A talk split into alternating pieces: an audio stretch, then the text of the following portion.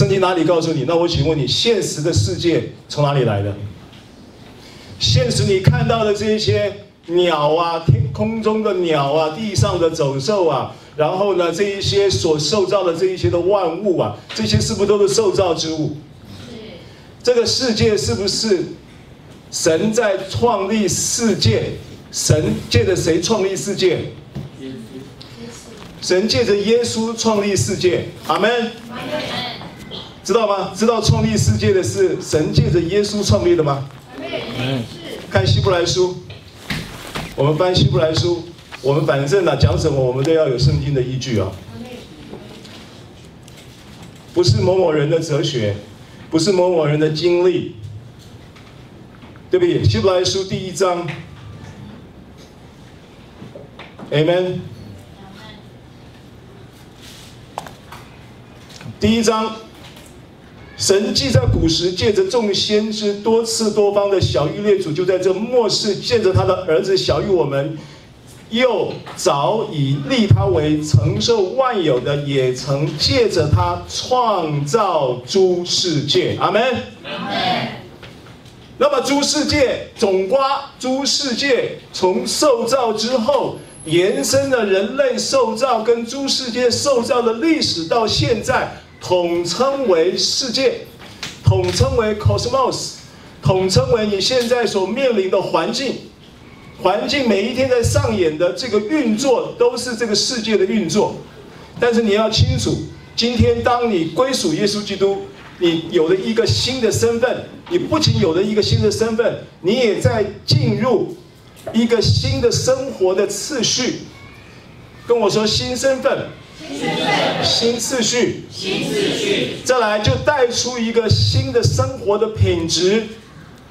最后，你还会在这样的一个身份次序以及生活的经验当中，渐渐的去进入一个新领域的探索。你会经历到眼睛未曾看见，耳朵未曾听见，人心也未曾想到的事情。这个是耶稣神话语的应许。你的心里面要有这样的意识，所以当我们说我们凡信靠他的，必不至于羞愧。这句话，我们在讲的时候，我们不是为对我们自己心脏喊话，我们不是在在这个好像在自我安慰，或者是拿来作为一个安慰的慰词来安慰其他的人。我们在宣告一个神已经立定的律，我们在宣告一个神已经应许的话。当你在宣告神应许的话的时候，神就要成就。魔鬼常常就是要夺去、要偷去、要杀掉、要毁坏掉我们心中已经承受应许的这些的事实。阿门。阿门他用什么东西来磨灭这个事实呢？他用现实，他用现实的生活，他用现实的情况，想要磨灭这样的事实，以至于让你越来越觉得神不真实。但你今天要清楚的知道，进入基督，在基督里面。我们透过了这样的新身份、新次序，进入一个新生活的经验，带出一个新领域的探索，让我们会越来越对基督越来经历他，会感受到，会认知到他越来越真实。Amen。这个经验是必须是主观的，这个经验必须是你自己要去进入的，你自己要去操作的，没有人可以代替的。耶稣是教会的头。是教会的主，耶稣也是你个人的救主，所以有教会团体生活的结构，来帮助你，来喂养你，来扶持你，来供应你。但是你个人的耶稣基督，他耶稣基督的救恩是非常非常个人化的，请跟我说个人化，个人化，Amen。今天的诗歌非非常有恩高，为什么？因为都是我信息要讲的东西。好，我们先切入，从用用，因为我们的进度，今天的进度是我们的主题叫做神国福音的生命力，请跟我说神国福音的生命力，再讲一次来。神国福音的生命力。阿门。这是今天的信息主题。我们的主题经文呢是路加福音十三章的进度，是认识耶稣系列的第十七讲，讲到第十三章的第十节到第第几节？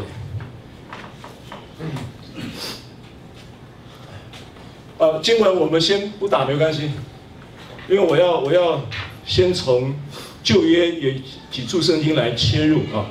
就是回应一下刚才敬拜的时候的诗歌的，呃，圣灵启示的一些话。我们先看到，我们先看到出埃及记第二十五章。出埃及记第二十五章，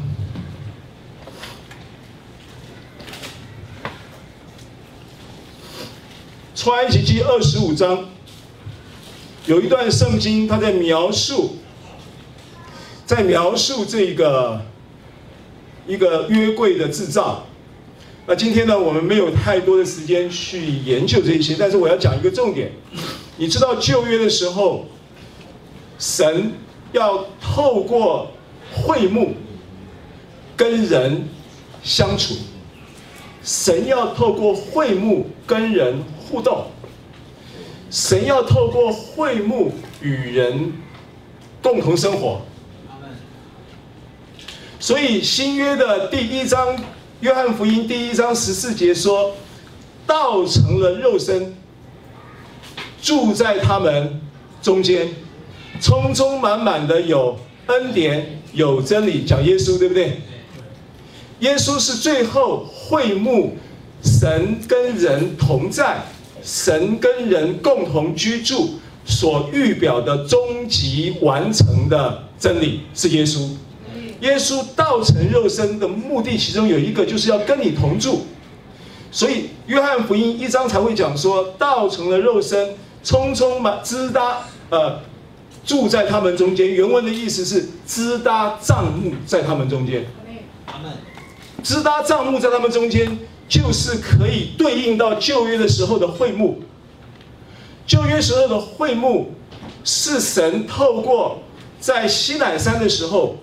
四十天的时间，摩西上山，颁布了这个十诫的律法的同时，十诫律法总共十条，神都用他的手指在石板上写完，大概只要十分钟，不需要四十天。另外三十九天在做什么？你知道吗？另外三十九天在告诉摩西所有建造会幕的 SOP，告诉他巨细靡遗的。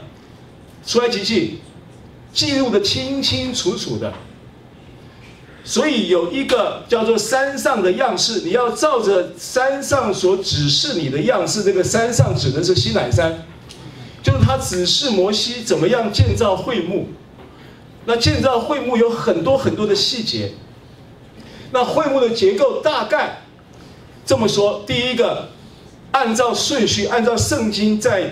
描述这个建造的材料跟尺寸，二十五章从第一节开始在讲的是什么呢？在讲的就是就是约柜。所以会幕的结构呢？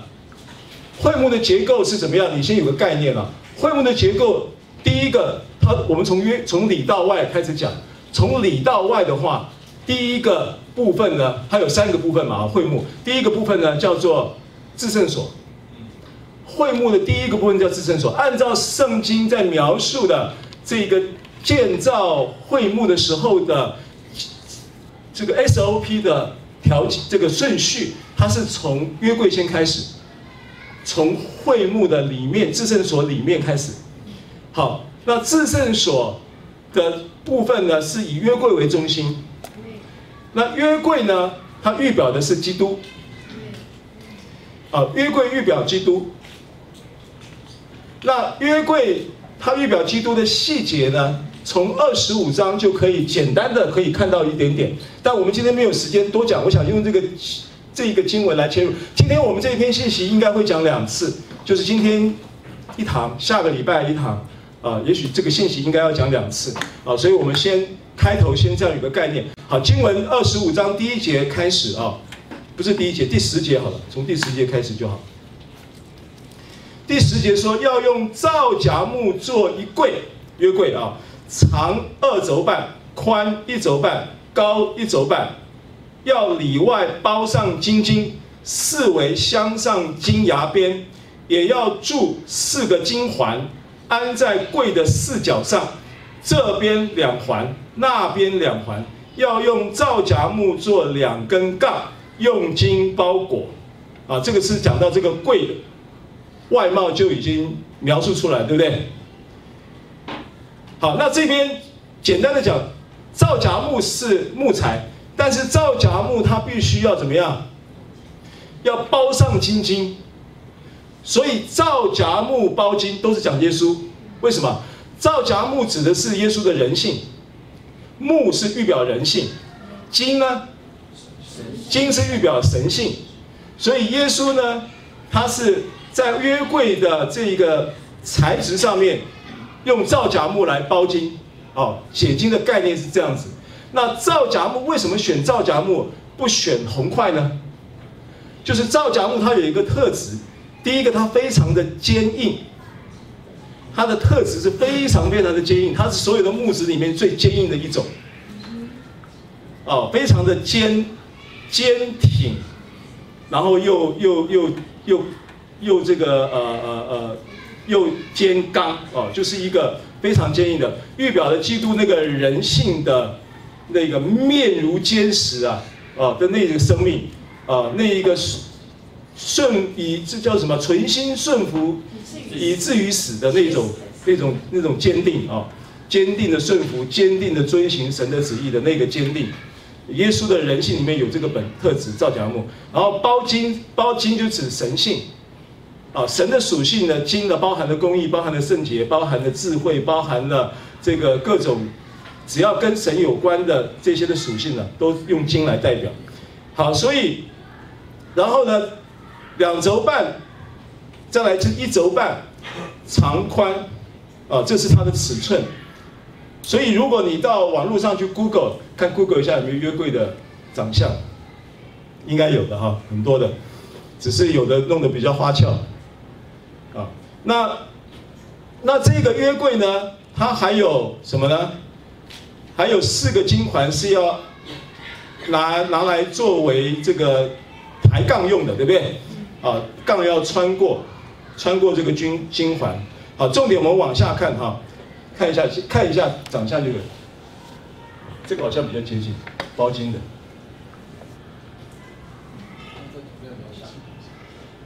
图片比较小，那这个，啊那个也可以了，就是有一个，哎这个也可以，好，啊往下看啊，因为没有时间细讲啊，往下看，好图摆着就好，图摆着。我念，我念经文就好啊。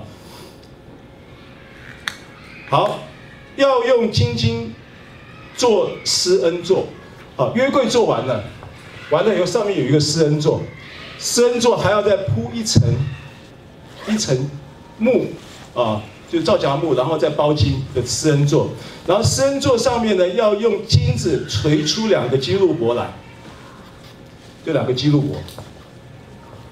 基路伯还有印象吗？基路伯基路伯第一次出现的时候是在创世纪，就是当人犯了罪，被逐出伊甸园，然后有两有有基路伯看守那个生命树。那如果你去查创世纪的基路伯的这个词的时候，你会发现它原原来的基督国这个词呢是复数，换句话说，基督国不是只有复数两只以上啊。就是要两只两两尊两尊，因为它是活物，它是它是天使的一种，啊，所以这边有两个基督国。那这个基督国呢，它必须要面向施恩座，面对面，然后翅膀要相连，表示二合一了。啊，二合一什么概念呢？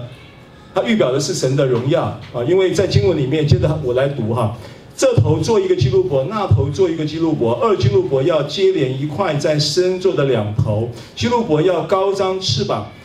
遮掩施恩座，基路伯要脸对脸，朝着施恩座，要将施恩座安在柜的上边，又将我所要赐给你的法版放在柜里，我要在那里与你相会。二十二节哈，我们经文打一下二十二节。做这个施恩座的目的到底是什么？神为什么要做这个生做？在为什么要做这个约柜，预表基督？然后借着基督要行要行什么样的事情，或者要完成什么样的目的？二十二节，我们一起来读，行我要在那里与你相会。又要从法柜施恩座上二基路伯中间和你说，我要吩咐你传给以色列人的一切事。好，这是二十二节。那二十二节的上文呢？二十一节说什么呢？要将施恩座安在柜的上边，将我所要赐给你的法版放在柜里。所以柜子里面有什么？法版是什么？是是指就是十诫。写在那个石板上的那个诫命，对不对？摩西十诫的法板，两块法板，啊、呃，放在这个柜子里面。那如果你再去查读圣经的话，柜子里面不是只有法板，柜子里面还有什么呢？柜子里面还有一根杖，是亚伦发芽的那一根杖，然后还有一个金罐子，这个金罐子是盛马拉的，啊，所以。都预表了神借着基督供应他的子民，马拉是指神的子民在旷野四十年间的食物，他们的主食。啊，曾经有加过菜了，吃鹌鹑，对不对？吃到从鼻子跑出来，因为他们抱怨说这个马拉，那个吃吃吃，你在什么样什么样美味，吃久都会腻嘛。然后呢，他十几天他就抱怨了，所以神就让他想到埃及的时候，我宁可在埃及当奴隶，还有葱姜大蒜跟肉可以吃。结果他一抱怨，神就让那个鹌鹑降在人的高度，让他们可以抓鹌鹑来吃。后来吃到，说肉从鼻子喷出来，胃食道逆流了。好，所以二基路伯预表了神的荣耀，Amen 啊，这个。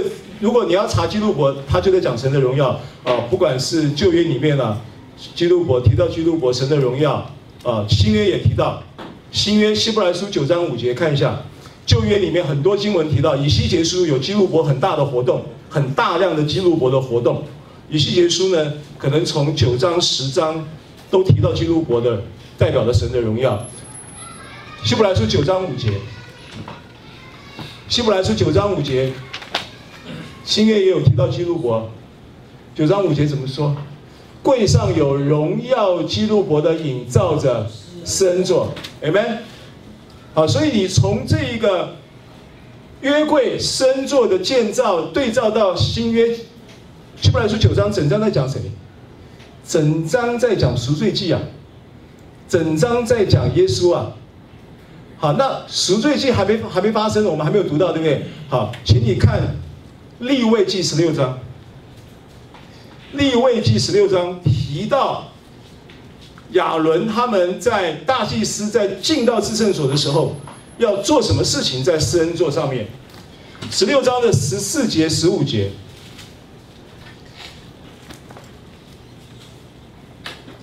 大祭司在旧约的时候，每一年可以进到至圣所一次。亚伦一家是当年。这个被按立的大祭司，立位支派的亚伦家，所以他们进到这个自圣所的时候呢，他说要取些公牛的血十四节，对不对？用指头弹在施恩座的东面。好，注意啊，整个会幕它是坐西朝东，会幕的大门就在东面，所以东面就是从进入口的门进去了以后，外院子先进去。进到东门以后，进去了大门以后，第一个会碰到的是洗濯盆，而不是祭坛。碰到祭坛，然后再碰到洗濯盆。祭坛献过祭，洗濯盆洗干净才可以祭司，这是外院子百姓可以活动的地方。啊，然后呢，再来是圣所。圣所呢，要进去的只有祭司可以进去。啊，所以会幕的结构有外院子，有圣所。然后有至圣所，那会幕的结构的外院子的这个圣所跟至圣所这三个部分，这三个部分代表了整个整个会幕的结构，代表了新约的教会，可以理解吗？耶稣基督他道成肉身，住在我们中间的我们指的是教会，同意吗？他不是只有住在你个人的心里，耶稣不是只有就透过圣灵，耶稣现在现在是不是住在你的心里？嗯，是。严格说起来是住在你的灵里，对不对？是。好，耶稣在你的灵里，啊，那你的个人从你个人化的生命结构来说，耶稣现在他是个约柜。他也是个属灵的约柜，到现在都没有改变。这个约柜已经在你的灵里，所以你的灵就是你生命的至圣所。然后你的生命除了至圣所以外，还有什么？灵里有至圣所，还有什么？你生命还有魂呐、魂是你的圣所。然后你生命还有体呀、啊，体就是你的外院子。啊，所以你个人生命就是一个会幕的结构。所以，为什么圣经上新约讲说，岂不知你们是神的殿，神的灵在住在你们里头吗？会幕时代是摩西时代，到了谁的？到了谁以后有圣殿？到了所罗门的时候，所罗门才建殿，到了所罗门才建了圣殿。所以，会幕时代的结束是所罗门结束的，所罗门盖了圣殿。所以，当新约在讲说，岂不知你们是神的殿，是指你们就是圣殿。当然，也就是指你们就是会幕，神的灵住在你们里头，就是指的你里面的至圣所，理解吗？好，这个就你个人化的生命结构来说，整个会幕到圣到圣殿到现在，耶稣基督来了以后，支搭帐幕，就是建造会幕，在我们中间住在我们中间的这个事情，它就是在告诉我们，我们个人的生命。在耶稣基督成为我们的救主的同时，我们生命已经完整了。为什么？因为你的灵本来是没有没有东西的，你的灵是空洞的。是。你的灵里面是没有约柜的。是。所以旧约时代约柜流离颠沛流离思索了很久很久的时间。是。约柜到现在据说还有人在找约柜，所以才会有那个什么圣战骑兵嘛。看过那个电影吗？印第安纳·琼斯看过吗？呃，看过的人表示有点年纪了。在找嘘，这嗯这个遗失的约柜啊，那这个这个旧约里面约柜不见的时候，会幕就是空的；约柜不见的时候，圣殿约柜约柜被掳的时候，圣殿就是空的，也说明了人。灵里面没有基督的时候，你生命就是空的。Amen。对。所以这是一件大事，就着整个，因为整个约柜它是整个旧约历史的以色列人旧约历史的中心啊，也是神心意的一个中心啊。因为神的心意就是一直要跟你同住啊，一直要跟他的子民同在啊。是。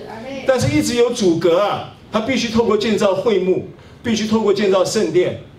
来进行他这个要完成他的心意，理解吗？好，所以当十六十六章的利未记，大祭司进到了这个至圣所，要取公牛的血，用指头弹在施恩座的东面，又要在施恩座的前面弹血几次？七次。七次。请问你耶稣基督定十字架的时候，他总共有几次的流血？七次。七次，怎么说呢？从克西马尼园汗珠如大血点滴在地上，第一次；第二个鞭刑，鞭伤，是不是？第三个带了荆棘的冠冕，第四个手上钉了钉子，第五个脚上钉了钉子，第六个还没钉钉子前先裹掌，裹掌，裹掌多少人裹？一个营多少人？六百。六百人，而且是罗马的精兵。罗马精兵，他那个一长出去的时候，那个都是几十，可能都要几十磅以上的重量、重力、重力加速度。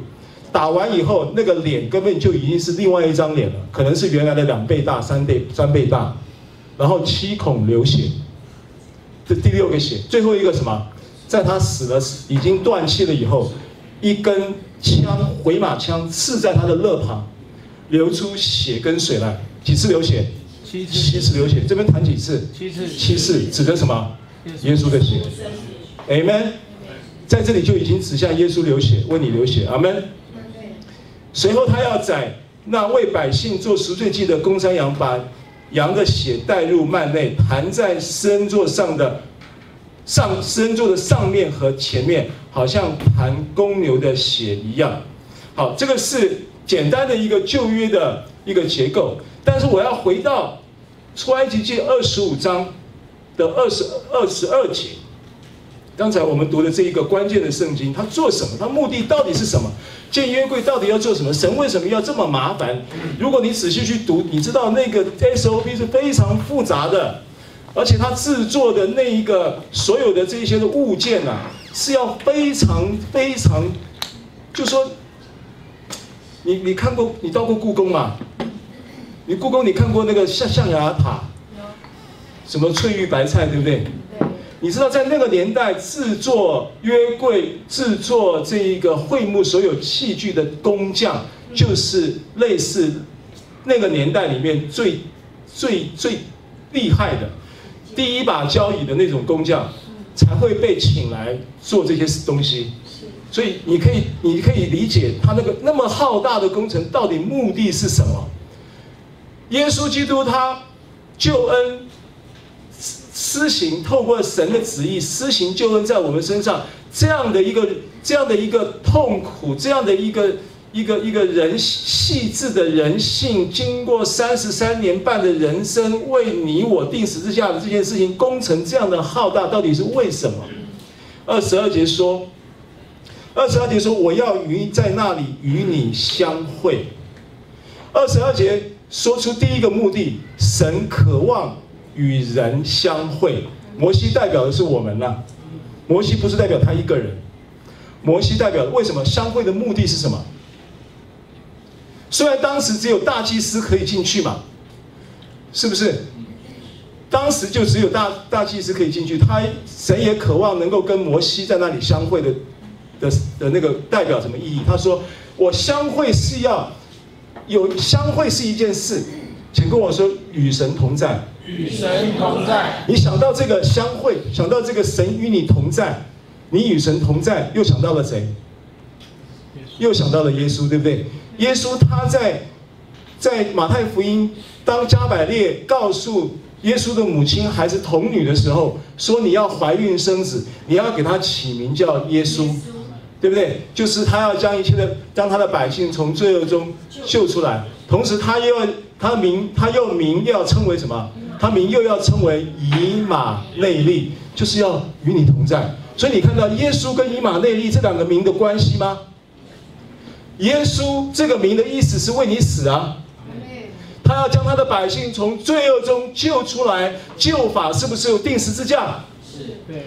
而当成为耶稣，他的救法，他的存在的意义是为了要赎替你赎一切的罪，把我们从罪中赎出来。而这个赎出来有一个积极的目的啊，为你死这件事情听起来是一件很悲惨的事情，听起来是一件很消极的事情，却是，但是这一个听起来悲惨又消极的事情，却有一个相当积极的目的，相当积极的意义，就是他渴望跟你同在啊，因为不透过他是耶稣，他就不能成为以马内利啊。他必须要先是耶稣，他才能是以马内利。好，当他要与他相会的时候，说出他就是渴望要跟我们同在，跟我们同在之后的又有一个层次上的目标是什么呢？目标是要跟他要从法柜施恩座二基路伯中间。和你说，我要吩咐你传给以色列人的一切事，意思就是说，他要向着他的百姓说话。阿他要向百姓说话，他渴望跟你同在，他要跟你说话。那他跟你同在，跟你说话，在实际上我们的生命中的意义是什么？神跟我们同在有什么意义？同在说出了那个关系是亲密的，对吗？是。你要知道，当圣经。旧约的时候讲到与你相会的时候，那个相会的那个希伯来文的描述是一个非常近距离的相会。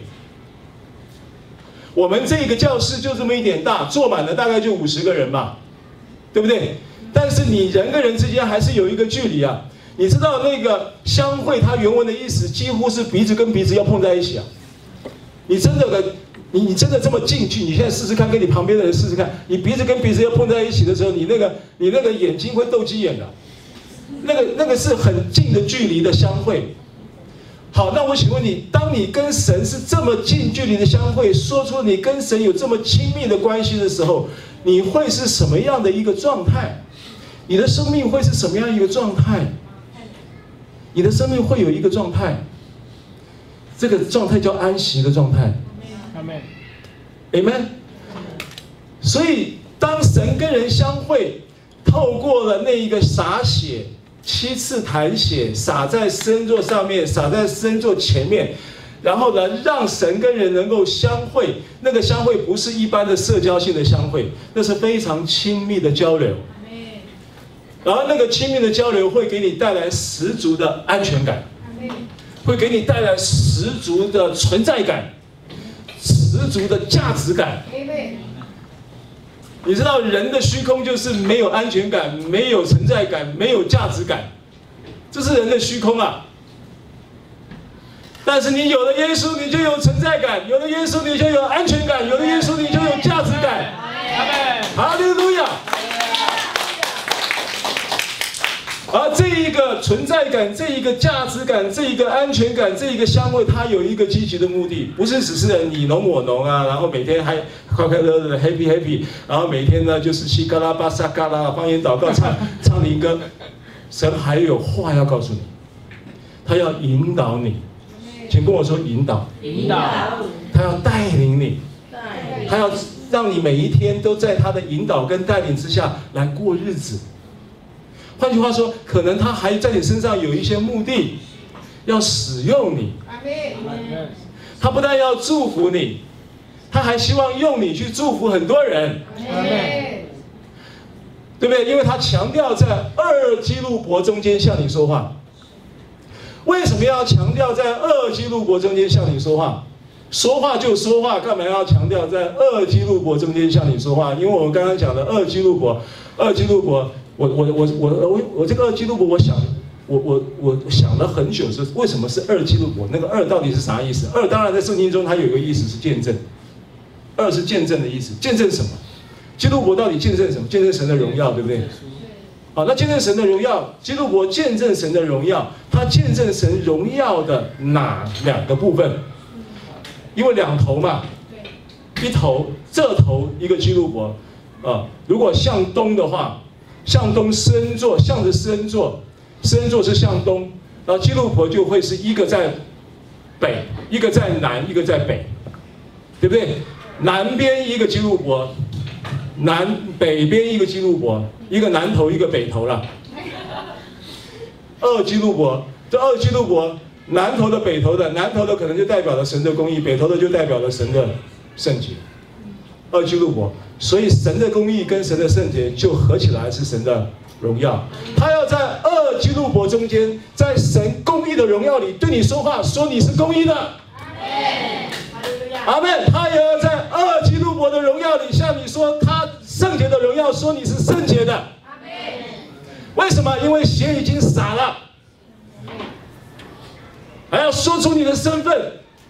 二基路伯中间说出你有一个荣耀的身份。阿门，你有一个新的身份。阿门。好，那这个是今天我要跟大家分享啊，一个这个信息的一个切入的经文啊，本来不是我今天预备的圣经文，我们要回到今天的主题圣经，我们再跟我们刚才所分享的来做呼应啊。我们我们看到今天的主题圣经是在路加福音，路加福音的第十三章。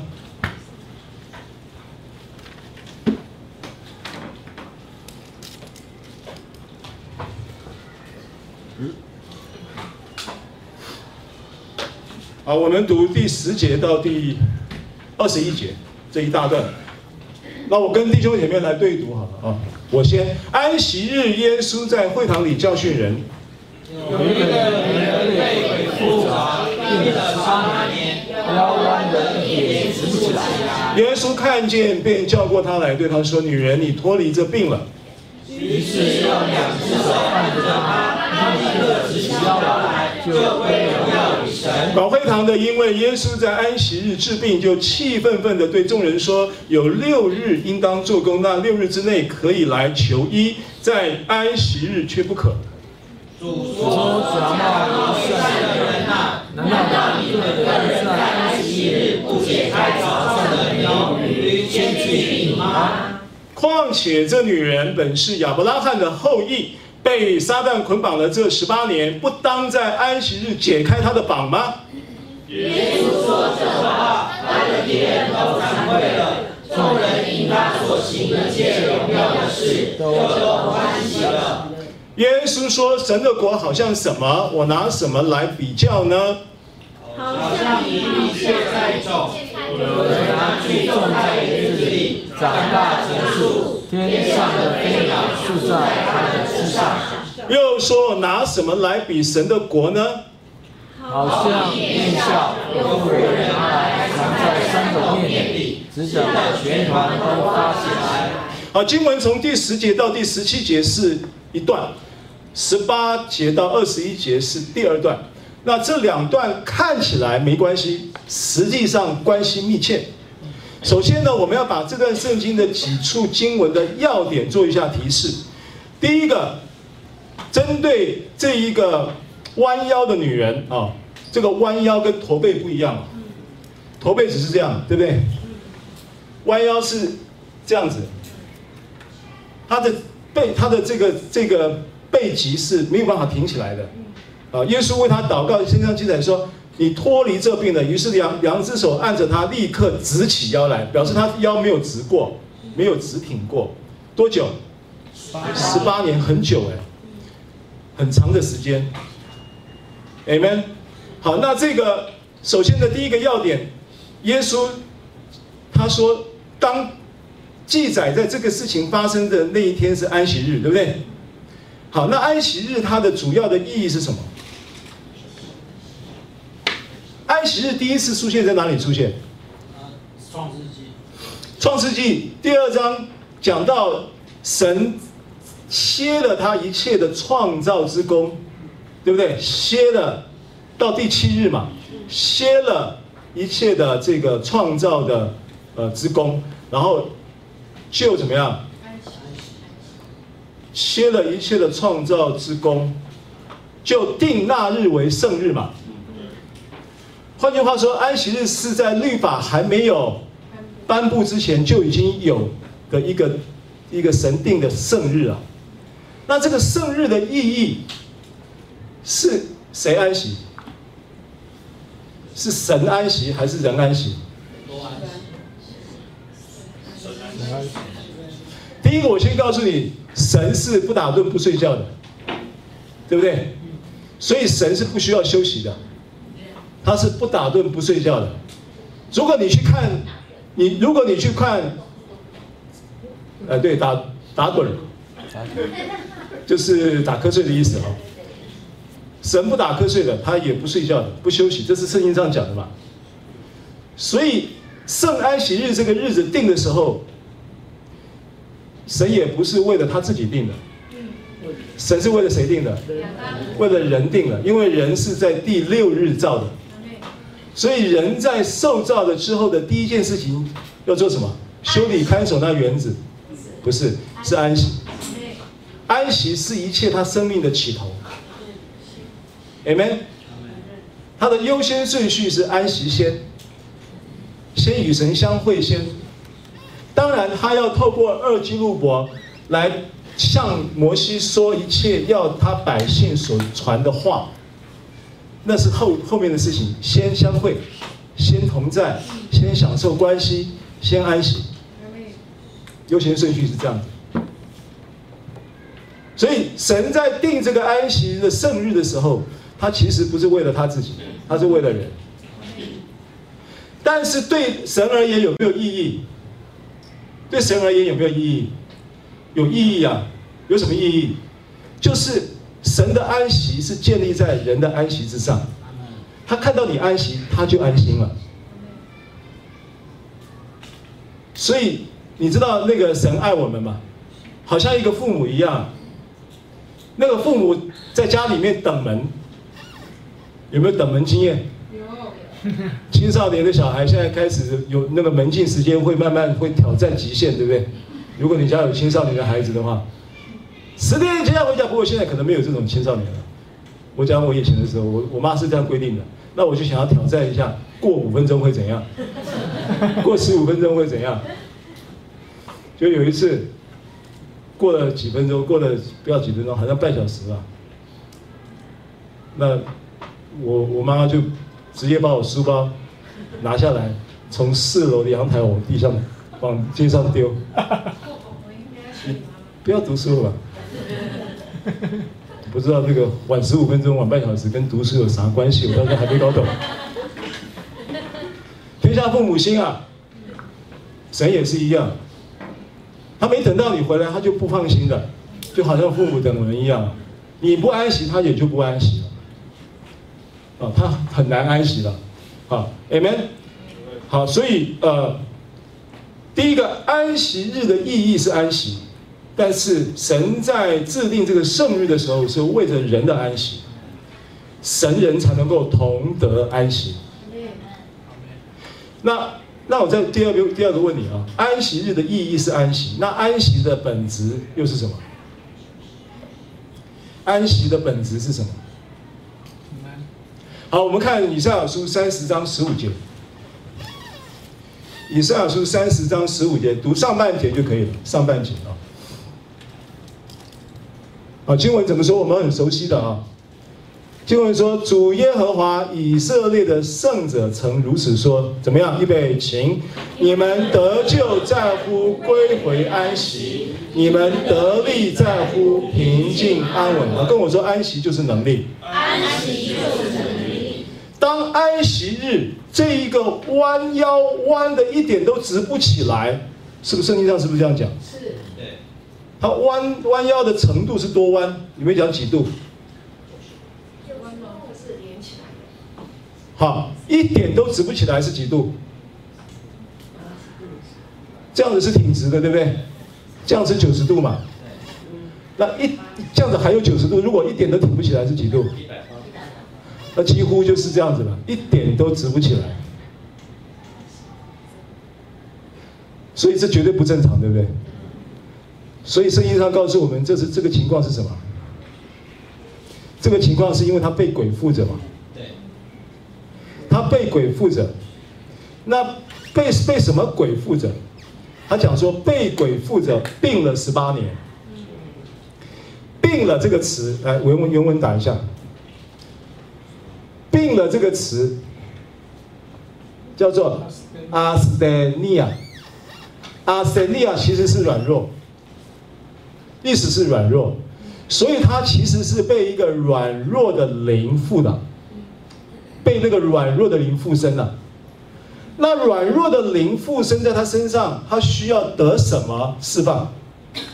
能力啊你们。保罗宣告说：“我三次祷告神，然后神对我说：‘我的恩典够你用，因为我的能力。’”是在人的软弱上显得完全，Amen。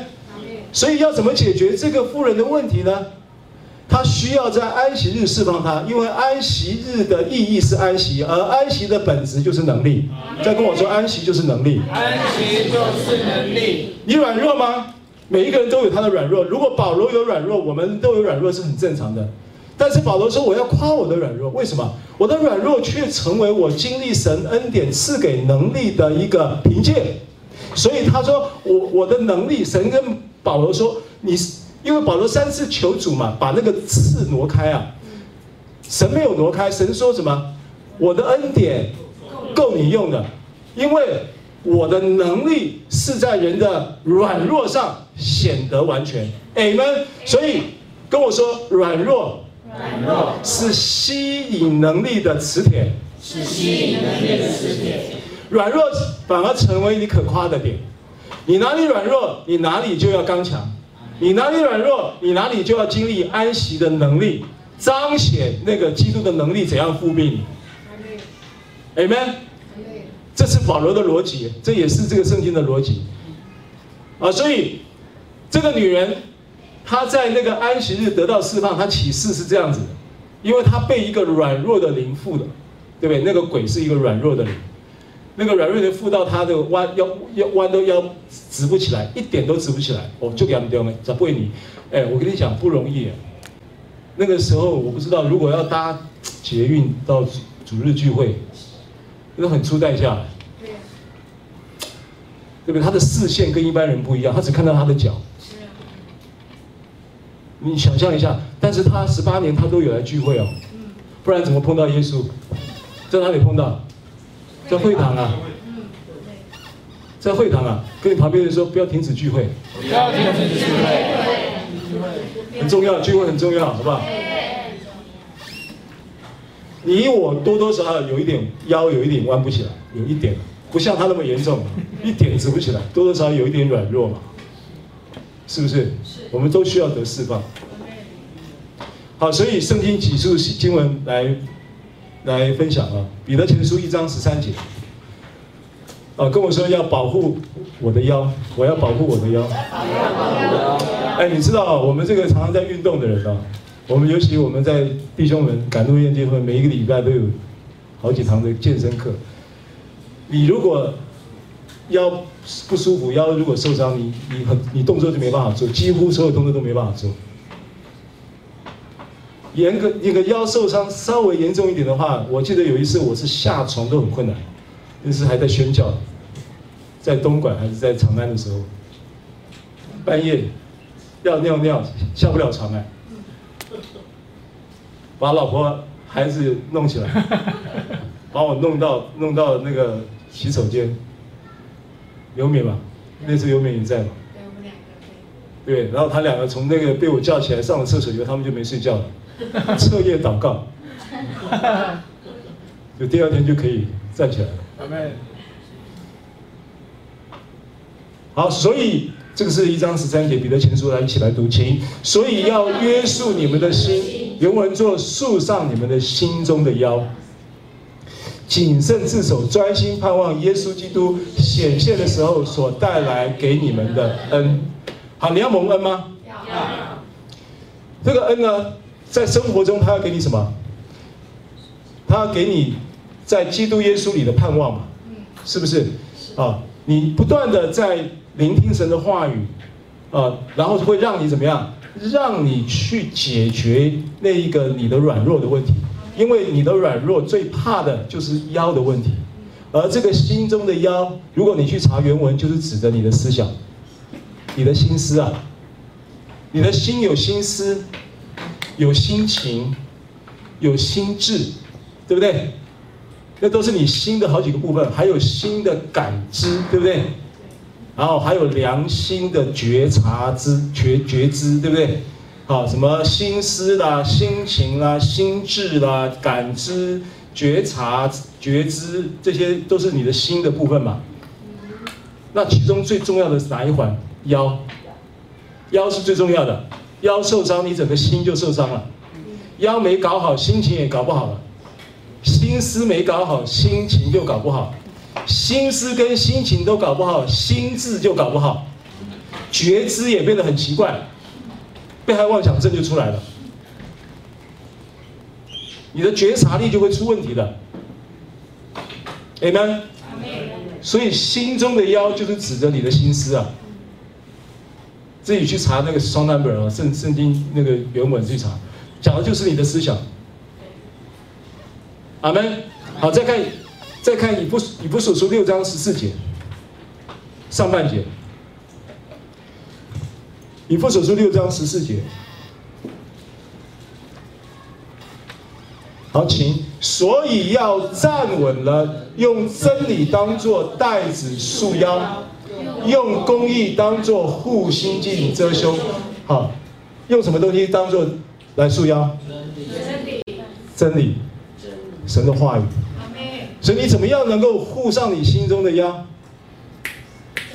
听到，你要听到，你要阅读，你要聆听，你要撰，你要书写，你要反复思想，你要去跟人家谈论，啊，所以不要散了会就跑，留下来讨论一下，束上你心中的腰。Amen。好，第三个很重要啊，在第几节呢？在在第十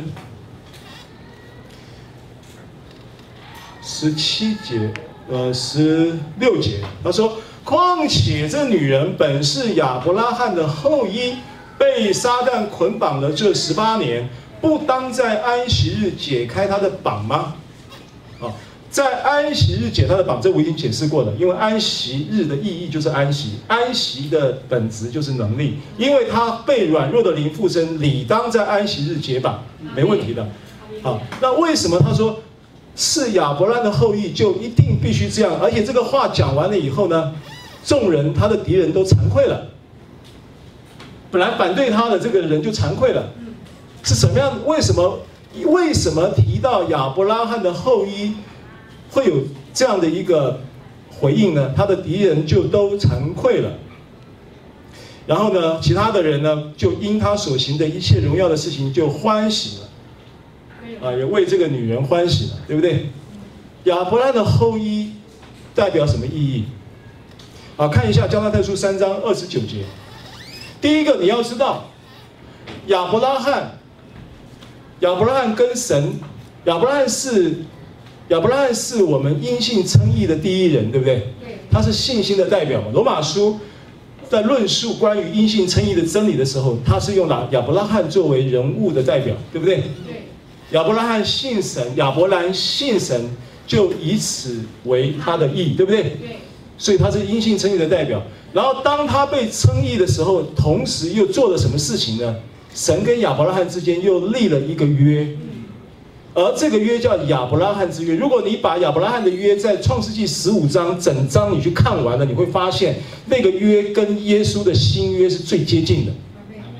旧约跟神立约的不是只有亚伯拉罕，挪亚也有立约啊，彩虹之约啊，对不对？有各种不同的约，但。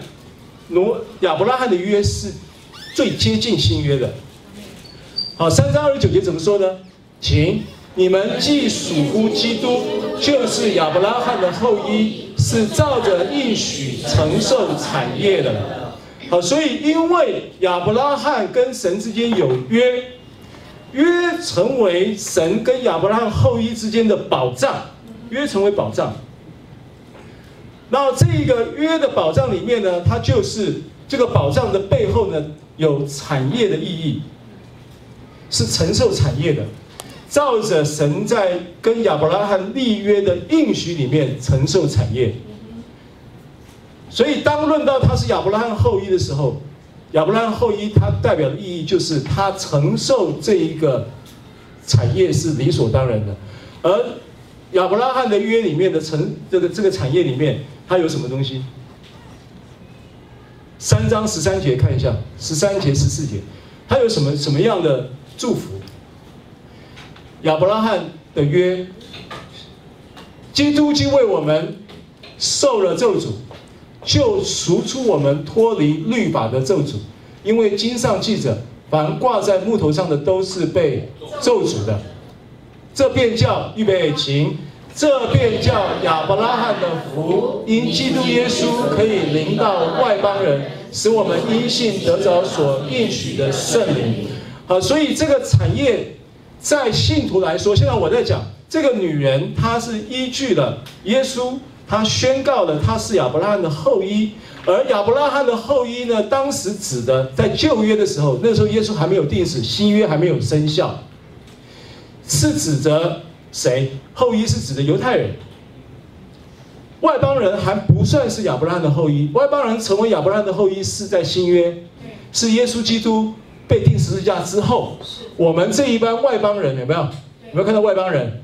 因耶稣基督可以临到外邦人，就是非犹太人的意思。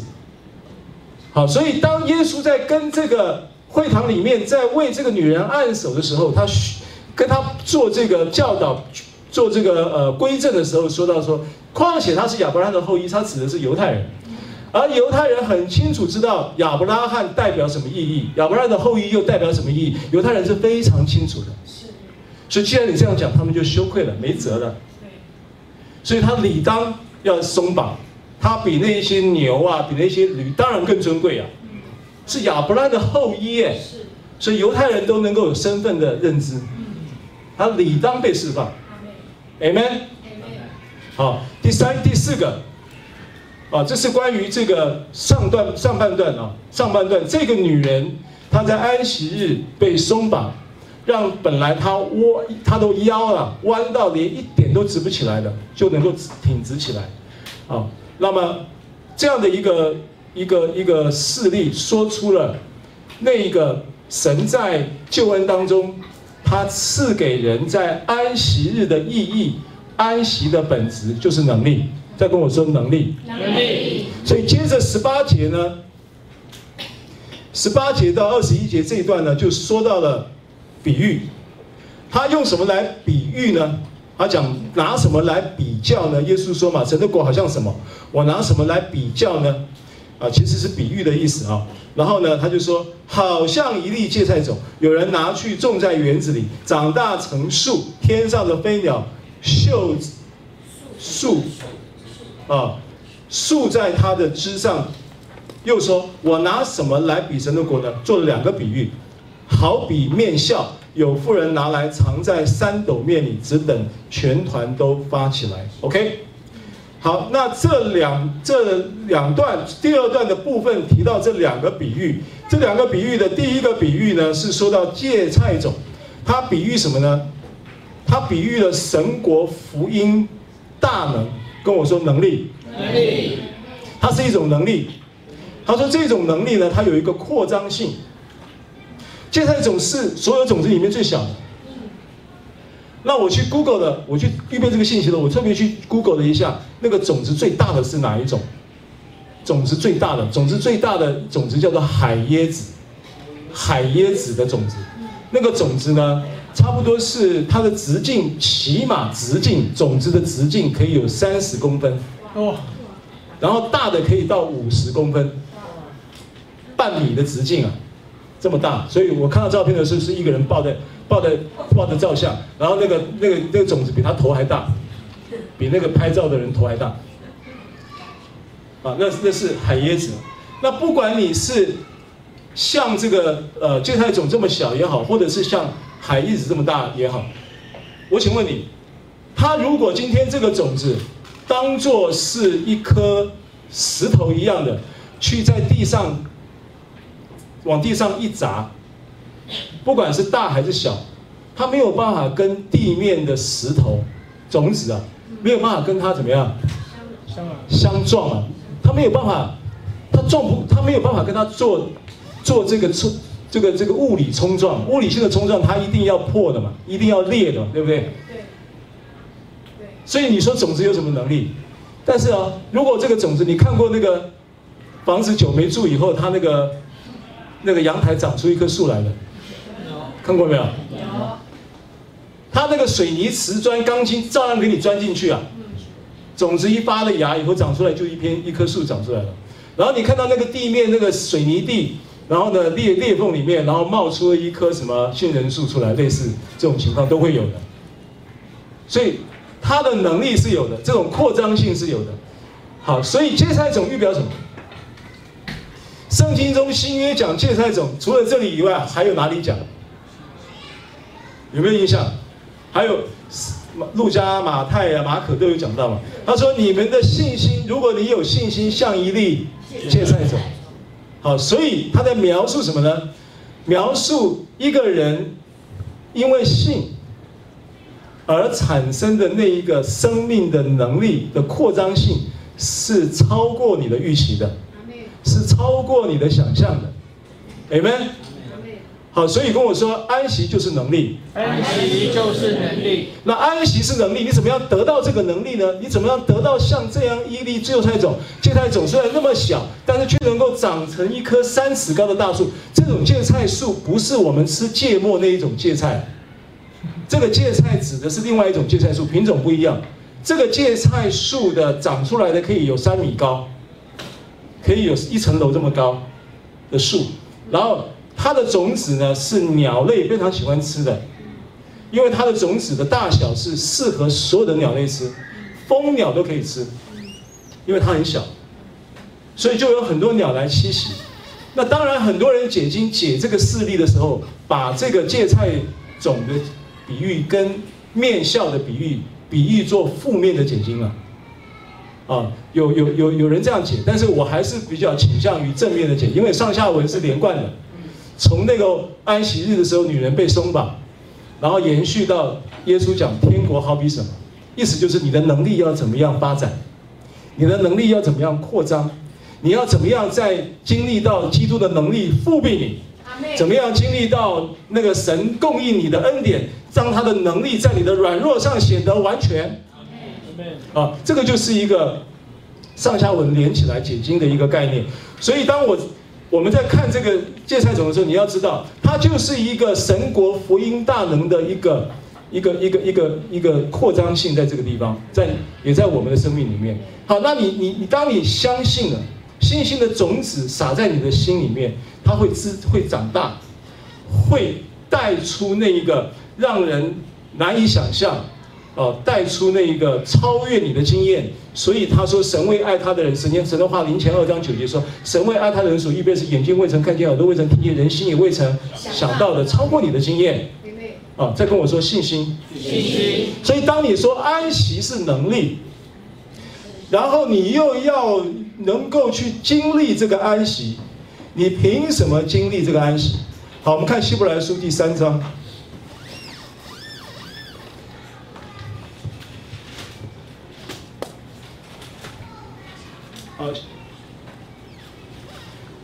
希伯来书第四章哈，第一节。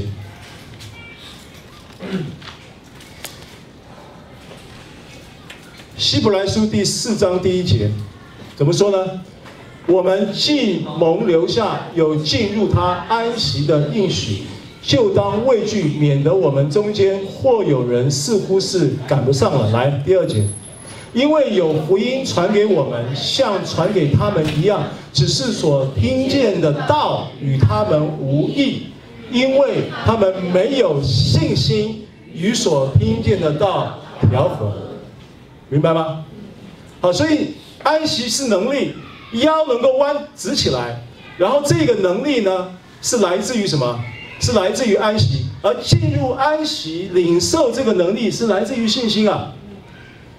所以你在听神的话的时候，神的话就会伴随着那个信心，让你产生信心的滋养啊，这是很重要的啊。这是讲到好，所以当你在经历这些事情的时候，啊，我们把这个经文的要点这样子带过去哈。呃，我我必须要把今天我看就只能先开场白了哈。第五点，经文的第五个第五个部分是。提示的要点是面笑放在三斗面的比喻。面笑放在三斗面的比喻是指的什么呢？是指的神国福音大能的影响性。一个是扩张性，一个是影响性。那他特别讲说，这个面笑有妇人拿来藏在三斗面里，只等全团都发起来。这件事情，他的这样的一个。就说这个描述哈，这样的一个描述，第一个，我我刚刚讲了，有人解的解面酵的时候，第一个，你记不记得旧约的时候，立位记我们在讲到献祭的时候，有无效饼，对不对？素祭是吃无效饼，献无效饼，但是有也有什么有效饼，有效饼是为了感谢而献平安祭的时候。那个就要上献有效饼，好，所以基本上呢，无效饼、有效饼它有不同的意义啊。所以这边他在讲这个面团呢要有效，不见得是负面的。那我们从正面的角，我们从正面来解，除了上下文以外，一个重点是什么？酵本身又有好坏，你知道吗？你知道酵母有好的酵母跟坏的酵母吗？不知道哈。我也不太知道，我是因为读这个圣经去 Google 我才知道，酵基本上有一种叫单株酵母菌，一种叫多株酵母菌。单株酵母菌比较快发酵，做面包一般的一般的工厂，它第一个所有的酵母都是天然的，所以当你说，当你说，呃，广告哈，看到广告说天然酵母啊，然后无添加人工什么香料什么的这种话的时候，它是似是而非，因为所有的酵母都是天然的。那你后面这个什么无添加什么人工什么这些东西，这些东西呢就是问题。所以你记不记得五五六六七年前、七八年前有一家有一家几乎快要上市的，还是刚上市的一家公司卖面包的，就因为这个广广告的问题下市了。好，那我要讲的意思就是说，酵母都是天然的啦，但是它有好的跟不好的。那现在呢？好的酵母当然是指的什么？新约讲到酵的时候，他说不要什么，不要不要那个什么什么酵，不要法利赛人的酵，也不要撒都该人的酵。啊，那我们姑且那个那是不好的项目，不好的项目叫单株项目。你姑且我们这样比较，然后呢，另外还有一种是什么？好的项目。对。那那个孝是指的法利赛人和撒都该人的教训，All right？好，那好的项目，如果单株的项目，不好的项目叫做法利赛人的孝，叫做撒都该人的孝，就是指的法利赛人跟撒都该人的教训。那么好的酵就是指什么教训？就是指的耶稣恩典的教训嘛。因为律法是法律律法的教训嘛，单株单株的酵母是不好的酵，对不对？啊，好的酵，那律法没有荣光，有啊，它也会发酵，只是它香味不够。同样用单株跟多株，那多株的酵母呢，你就得要花二十小时发酵。从你开始面团揉好以后，开始酵母植入，开始到它发酵完成二十个小时，那你说哪个面包店受得了？维护期呀，维护人可以卖呀，二十点钟呢，一缸二四点钟呢。你发酵就二十小时，你你你怎么做生意？所以你的 好酵母在市面上不多了，除非你自己家里面自己做。啊，那现在市面上，你除了在主恩典教会几几个少数的地方可以吃到多株酵母的稻，你其他地方也都单株的居多了。阿门。好，那现在这个有一个启示来了，为什么是三斗面？我特别去查了哈，这个斗叫做撒痛。希伯来语叫撒痛，撒痛呢，它是一种度量单位，相当于英制的三加仑，每一斗相当于英制的三加仑。英制三加仑呢，一一加仑是四点五四公升，所以英制的三加仑呢，对一斗就等于十三点六公升，十三点六公升乘以三斗就是四十点八六公升，四十点八六公升再除以五十公克，为什么除以五十公克？我假设一个馒头要五十公克的面。那很大的馒头了，一个馒头五十公克的面，那个馒头算挺大的，你也可以做八百一十七个馒头。我请问你，谁家有本事吃那么多？所以它代表什么？它代表一个群体，教会，代表群体，代表教会的供应。阿门。所以你因为信心的芥菜种，你可以产生能力，进入安息。你生命会有扩张性，你也在教会生活里面享受这个恩典的多株酵母发酵，彼此供应，一起来过喜乐、平安、满足的教会生活。哈利路亚！谢谢您收听收看我们的信息。如果您喜欢，欢迎您订阅。上帝赐福你。